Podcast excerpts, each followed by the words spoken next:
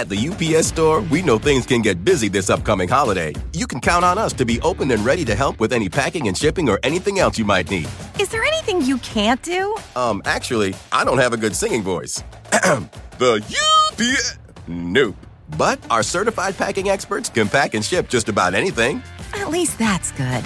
The UPS store. Be unstoppable. Most locations are independently owned. Product services, pricing, and hours of operation may vary. See Center for details. Come in today to get your holiday goodies there on time. Human nature can get a little messy, but nature nature is powerful enough to save us from ourselves. Seventh generation laundry detergent lifts away tough stains with a 97% bio based formula. For when you think whipping up yellow curry chicken in white pants is a great idea, totally not speaking from experience. Let nature do its thing so you can feel confident doing yours. That's the power of seventh generation. Find seventh generation laundry detergent in fresh lavender and other scents at seventhgeneration.com.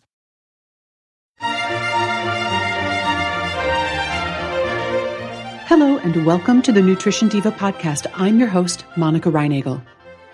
Nutrition Diva listener Layla writes, Recently, I've been reading a bit about L-DOPA in foods and supplements. There's also something called the dopamine diet. However, I'm struggling to make sense of the information. Can dopamine really boost your mood, or is this just another fad? Layla, I think the reason you may be struggling to make sense of this information is that a lot of what's circulating around the internet about diet and dopamine doesn't actually make a lot of sense. Let's start with the idea that foods or supplements that provide L-DOPA could improve your mood. One of dopamine's primary functions in the brain is to help coordinate and control our muscle movements. The tremors and jerky movements that are typical of Parkinson's disease, for example, are caused by low dopamine production in the brain. A drug called levodopa or L-DOPA can help reduce Parkinson's symptoms by increasing dopamine levels in the brain. A natural form of L-DOPA is also found in a tropical legume called the velvet bean. In fact, extracts from the velvet bean have been used in traditional Ayurvedic medicine to treat Parkinson's disease. However, I would not recommend adding velvet beans or L-DOPA supplements to your diet in an effort to raise your dopamine levels. For one thing, L-DOPA, whether it's coming from the velvet bean or from a lab, can be neurotoxic and cause significant side effects. Now, the dopamine diet, which is a popular book by British chef Tom Kerridge, doesn't include any recipes for velvet beans, but it does claim to boost your mood by increasing dopamine levels in the brain. Now, diets that are low in refined carbohydrates and other highly processed foods have been correlated with a lower risk of depression. And the dopamine diet does focus on whole and minimally processed foods. But there's very little evidence that we can change our dopamine levels by manipulating our diet. And more to the point, the idea that boosting your dopamine levels would lift your mood seems to be based on a misunderstanding about how dopamine works in the brain. Joining me today to help sort all of this out is Darya Rose. Darya is a neuroscientist by training with a deep interest in food, nutrition, and behavior. I first got to know Darya years ago through her Summer Tomato blog. And then she wrote a terrific book called Foodist and launched a popular podcast under the same name. And her new podcast, The Darya Rose Show, is due to launch later this year. Here's our conversation, and at the end, I'll be back with some takeaways. Welcome to the Nutrition Diva podcast, Darya. It's so exciting to be here, Monica. Hi. So there are some crazy ideas floating around out there about dopamine and food and the brain. And I thought, who better to bring onto the podcast to talk about this with than a neuroscientist who also does a lot of work around food and eating behavior. So thanks so much for being game. I'm excited about it. This is something that I uh, talk about sometimes. So it, it's fun that it's coming up. I think a lot of people are talking about it, but I'm not sure everyone is making sense. And so that's what we're going to try to sort through today. And let's just start with one claim that I've seen a lot. In fact, there's a whole book organized around this idea that increasing your dopamine levels will boost your mood, will make you happier. So let me get the neuroscientist perspective on this. What is the relationship between dopamine levels and your mood, your perceived mood? So mood isn't necessarily associated very strongly with dopamine. So dopamine is a neurotransmitter in the brain that helps you understand how a, a reaction that is happening based on your behavior is how, how much reward there is in that that's that's not the same as mood. It's kind of it's a little bit of learning. It's a little bit of uh, conditioned behavior. It's more it, it's more associated with a feeling of wanting more. So mm. dopamine teaches you that this was nice or not, and we should do more of it or not. So it recognizes that something is rewarding and then kind of puts a marker down for you, like, let's remember this. Let's do this again. Exactly. But the reward, the feeling of reward is not created by the dopamine, is it? So for a long time, we actually did think that dopamine must be associated with feeling good because for instance, if you give a rat cocaine, it will just push the cocaine lever and keep pushing it until it dies, you know, to, to the exclusion of food and water and, and things. So the idea was, oh, this, this must feel so good that it is ignoring these other important things. But actually it, it's not a good feeling to crave something.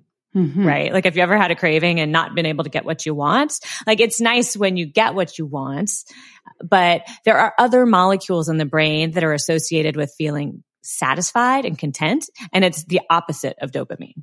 Yeah. It's really more of a serotonin pathway that you want for, for feeling better. That's an interesting distinction between feeling good and content and feeling like you want something. And that's kind of more what the dopamine is triggering sounds like. Yeah, exactly. So when I think of how I want to feel good, I would never think I want more dopamine. To me, I, mm-hmm. that to me, dopamine is saying you're unsatisfied, you're unsatisfied, you need more, you need more, you need more. And that's not a comfortable feeling, uh, in my, from Nor my does experience. It generally lead to good results.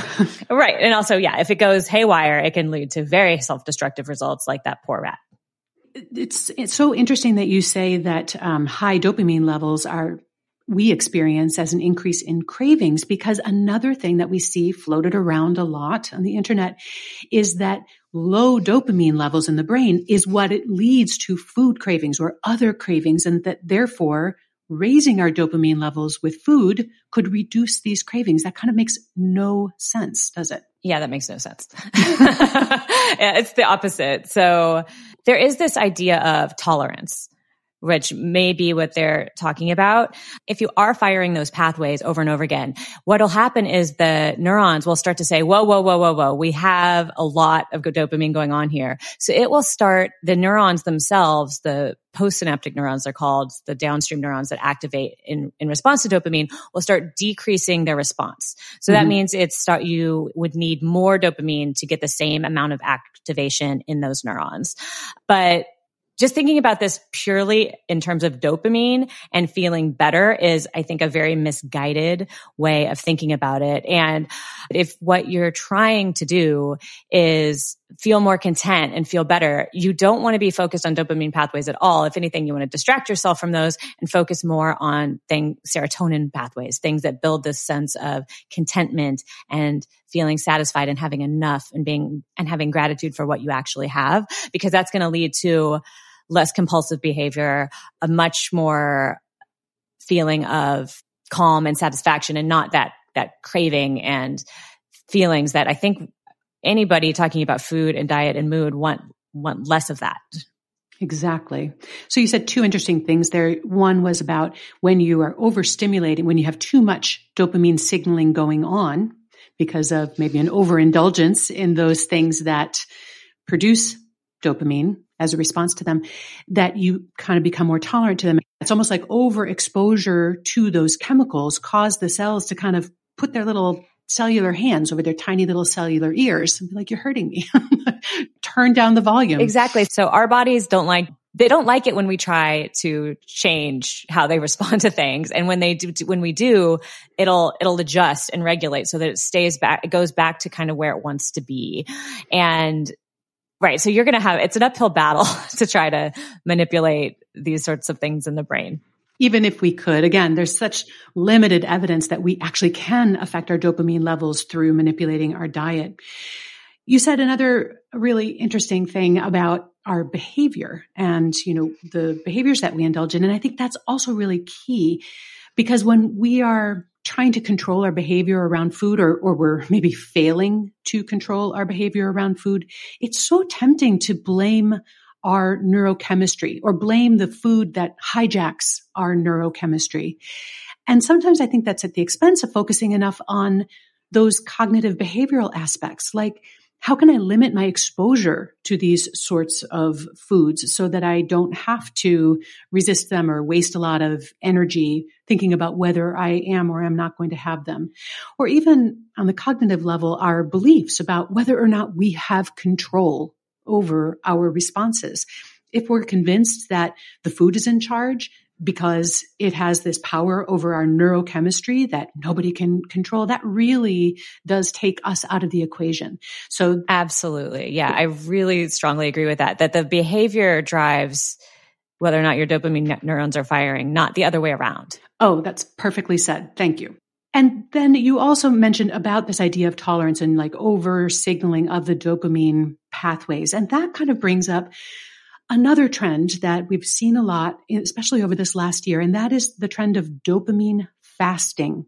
And it's based on this idea that if you limit your exposure to rewarding activities like alcohol, like screens, maybe video games or gambling or sex or cocaine, whatever, or brownies. If you limit your exposure and you don't give your brain that reward, that it will somehow reset your dopamine responses and that this will then reduce your dependence on those reward stimulating activities. Does that kind of line up with the actual neuroscience?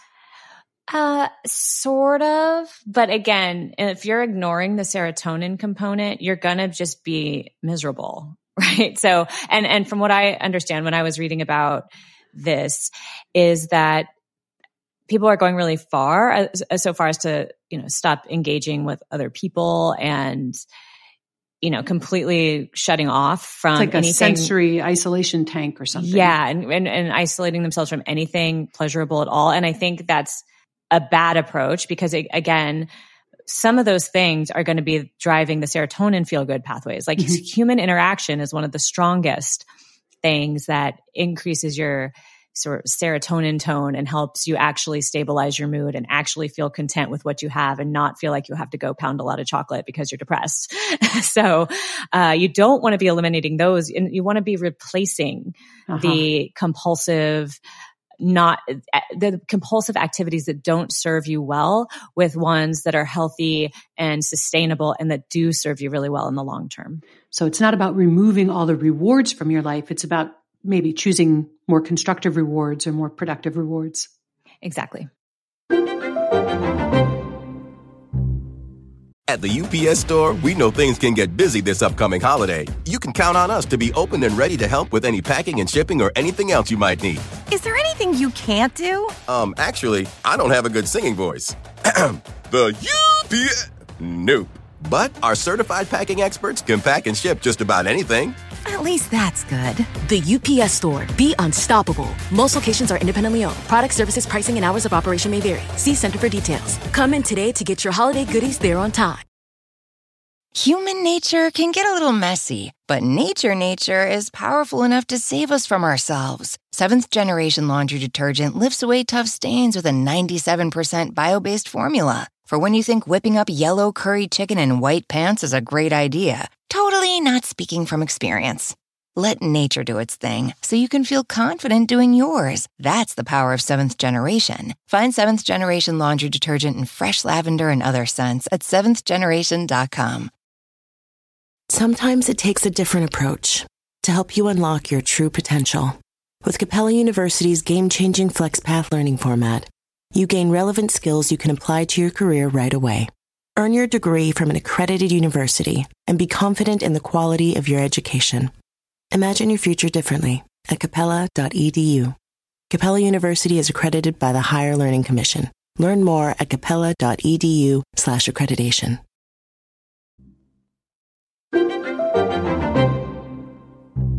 We talked a little bit about how dopamine is involved in the process of addiction, or we referenced it. We have all of this data from the functional MRI machines that show that certain foods light up the reward centers of the brain and that trifecta of sweet, salty, and some sort of fat lights up the reward centers of the brain more dramatically than fresh fruits and vegetables. And some people then interpret that to mean, well, then we can become addicted to those foods in the same way that we become addicted to heroin. And there's a lot of debate in the nutrition community and in the neuroscience community about whether that's accurate. But I think my question is whether it's helpful. You know, right. I think that it can be really defeating if it reinforces that notion that we have no control over our responses to food. Right. Food is not cigarettes. You need food. But at the same time, I have also observed both personally and folks that I work with that when we overindulge in really hyper palatable foods, it can definitely make other foods less appealing. And so if we were to reduce our consumption or avoid those foods for a time, it actually can help us increase our appreciation of healthier foods. Yeah, yeah, absolutely. That's that's true. And I yeah, like you said, I've definitely experienced that personally. You know, I as I did my own personal healthy journey, foods that used to be really appealing to me have become I mean, at this point, gross. this, yeah. is, this is really not appealing, but it was definitely a process and not an easy one. And it takes time. This is why in, in my work, I focus so much on habits because habits are very powerful and the dopamine system is 100% working in those habits. There is a reward. You're always getting some kind of reward mm-hmm. when you're overindulging in even food. And the, the question is whether it's the reward you think it is. Right. Right. So a lot of the time is like you're really just procrastinating or you're really just feeling bad about yourself or you're you're avoiding some other thing that's making you uncomfortable and your brain has you've taught your brain that the like binging on sugar right now will make it go away for a few minutes.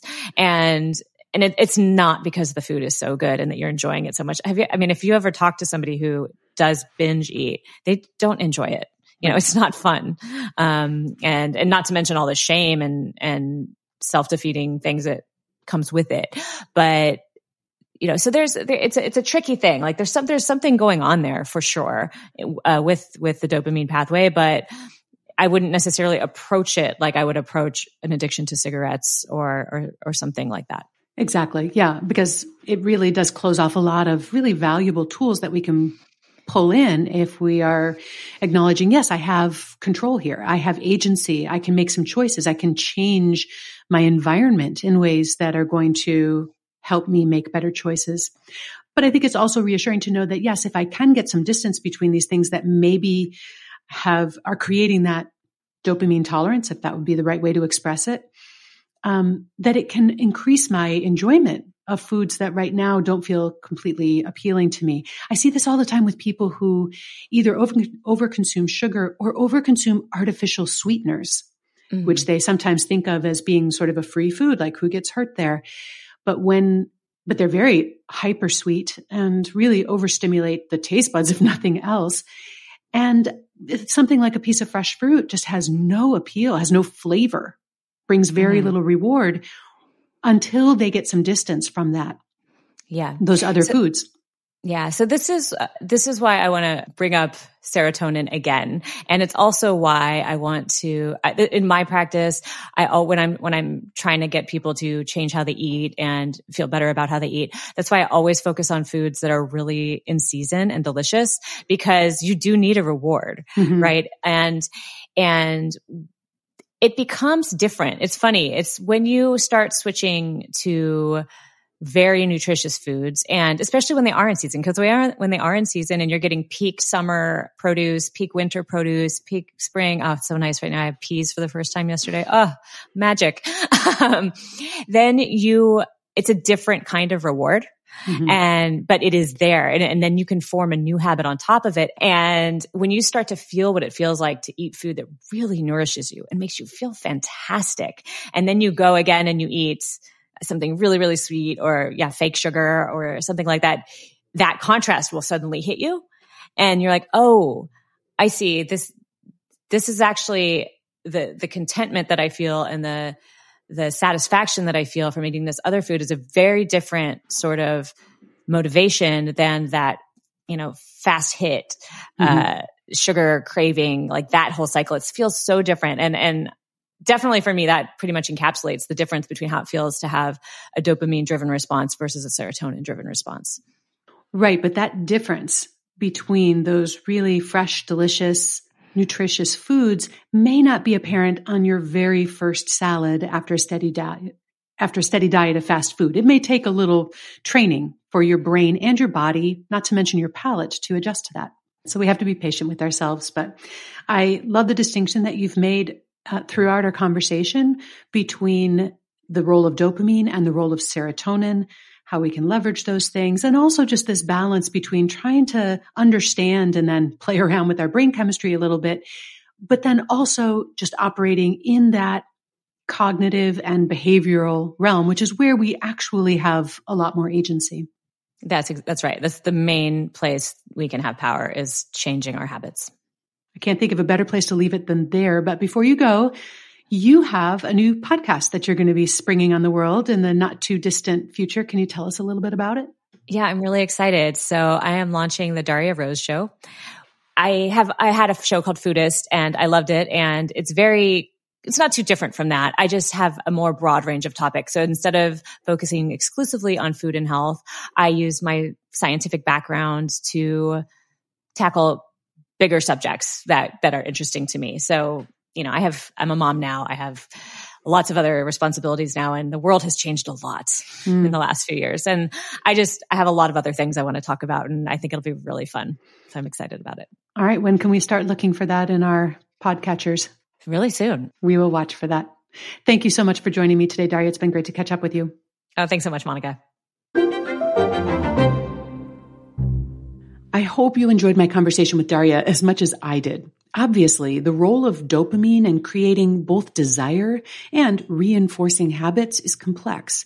But here are a few of the main ideas that I took away from our conversation. Number one, improving the quality of your diet could improve your mood, but that probably has very little to do with dopamine. Number two, dopamine helps your brain remember which activities are rewarding and then motivates you to repeat them. Number three, the primary feeling state associated with dopamine is not satisfaction, but wanting. And number four, if you want to feel contentment, you want to seek out activities that increase serotonin, not dopamine. To learn more about the fascinating connections between the brain, habits, and happiness, be sure to watch out for Darya's new podcast, The Darya Rose Show, which will be premiering later this year. And please also check out my Change Academy podcast with Brock Armstrong, in which we focus on creating lasting behavior change. You'll find that wherever you listen. I want to thank Darya Rose for her contribution to today's show, and also thanks to my team at Macmillan Audio, including my producer, Nathan Sems, as well as Emily Miller, Morgan Ratner, Michelle Margulis, and our director, Kathy Doyle. And a very special thank you and farewell to my editor, Karen Hertzberg, who is departing Quick and Dirty Tips to work on some new projects. I've so enjoyed working with Karen over the last couple of years, and I wish her all the best in her new endeavors.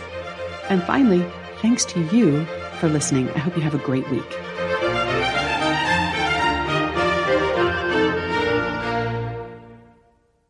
Human nature can get a little messy, but nature nature is powerful enough to save us from ourselves. Seventh generation laundry detergent lifts away tough stains with a 97% bio based formula. For when you think whipping up yellow curry chicken in white pants is a great idea, totally not speaking from experience. Let nature do its thing so you can feel confident doing yours. That's the power of seventh generation. Find seventh generation laundry detergent in fresh lavender and other scents at seventhgeneration.com. At Capella University, you'll get support from people who care about your success. From before you enroll to after you graduate, pursue your goals knowing help is available when you need it. Imagine your future differently at capella.edu.